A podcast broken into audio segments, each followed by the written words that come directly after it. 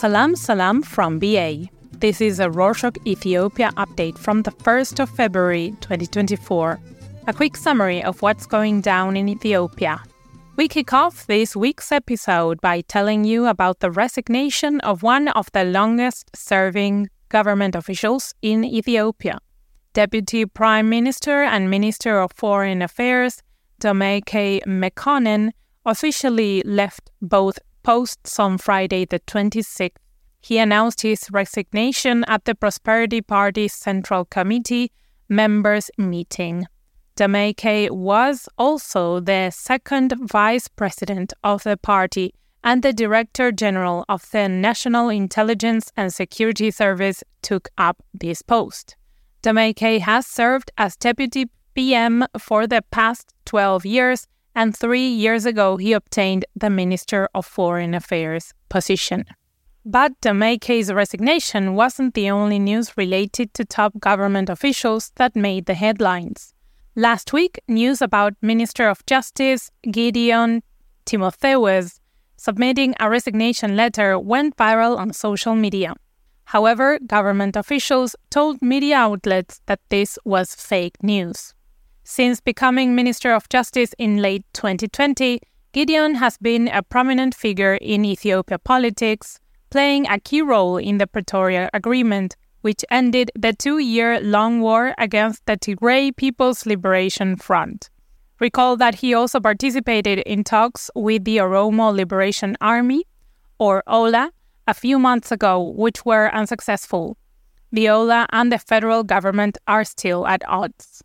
Moving on, the UN Security Council has decided to convene to discuss the situation between Ethiopia and Somalia after the signing of the Memorandum of Understanding between Ethiopia and Somaliland, which will grant Ethiopia a sea outlet in exchange for diplomatic recognition of the state of Somaliland.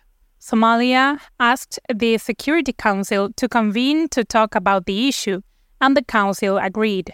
Ethiopia had similarly sent a letter to the Council on Friday, the 26th, asking it not to convene over the matter as it is already being seen under the African Union framework.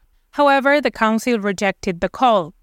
Ethiopia's incumbent party, Prosperity, decided on the same day to morph the Memorandum of Understanding into a, quote, practical agreement, unquote, and expressed interest in acquiring additional sea outlets through other neighboring countries.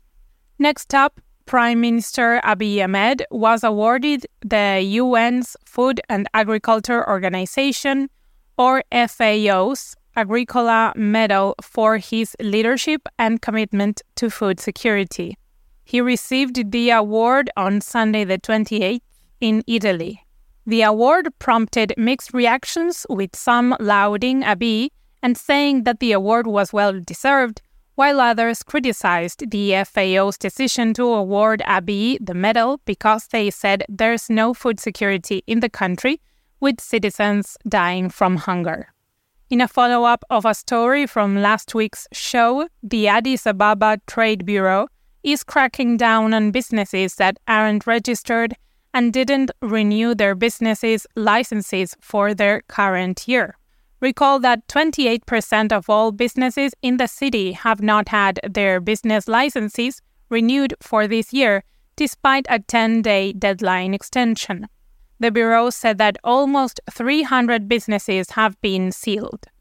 More than 200 were sealed because they didn't renew their business licenses while 100 didn't have a license in the first place.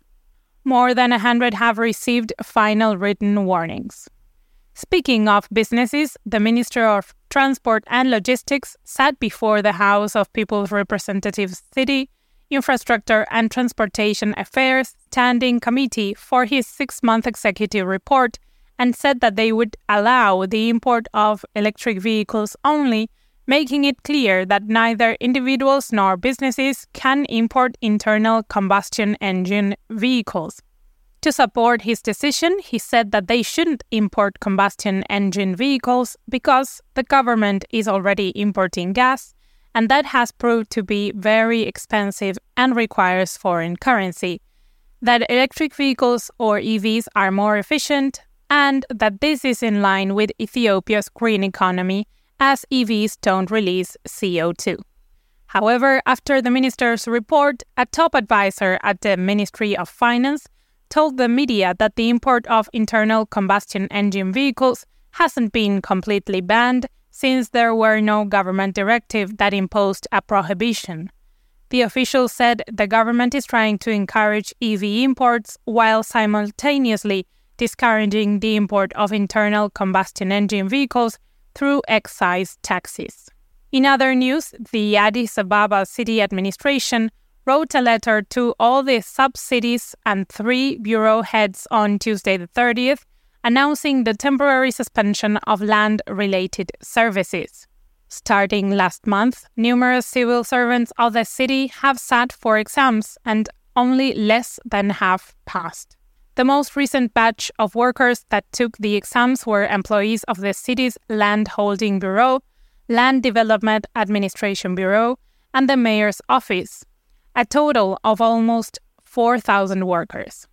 The National Ombudsman Institution revealed that weak monitoring and distribution of humanitarian aid has affected the trustworthiness of international aid organizations.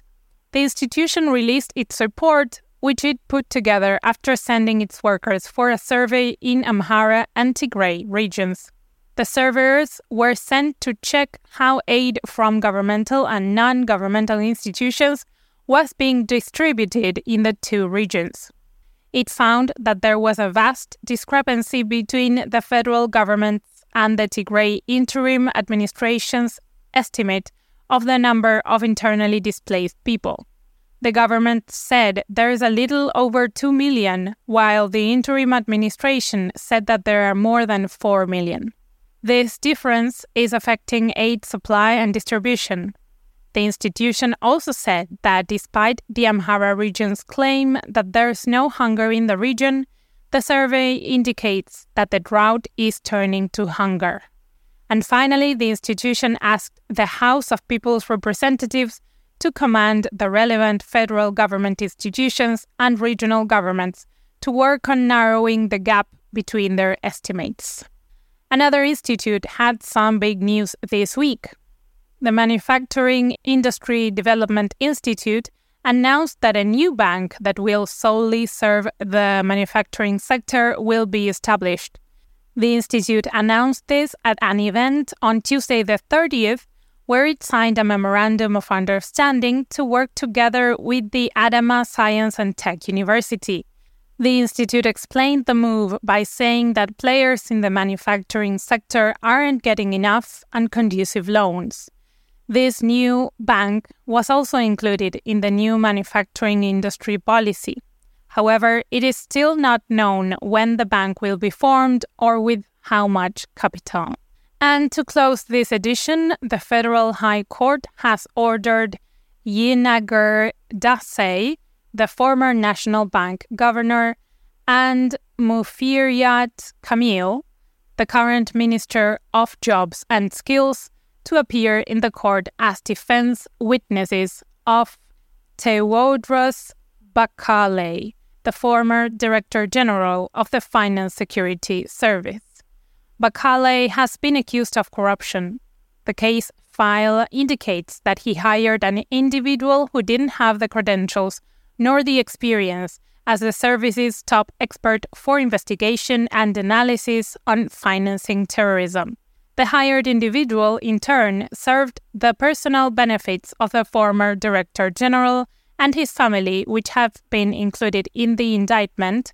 The Federal High Court has adjourned the case for next month. And that's it for this week. So, you listen to us ideally almost every week, but we don't actually know each other. Here's a chance to fix that. On Monday, the 8th of April, there is a total eclipse of the sun in Dallas, Texas, in the US. There will be events organized the whole weekend before. So, on the off chance you can get here, send us an email or check the show notes for more information. Ciao!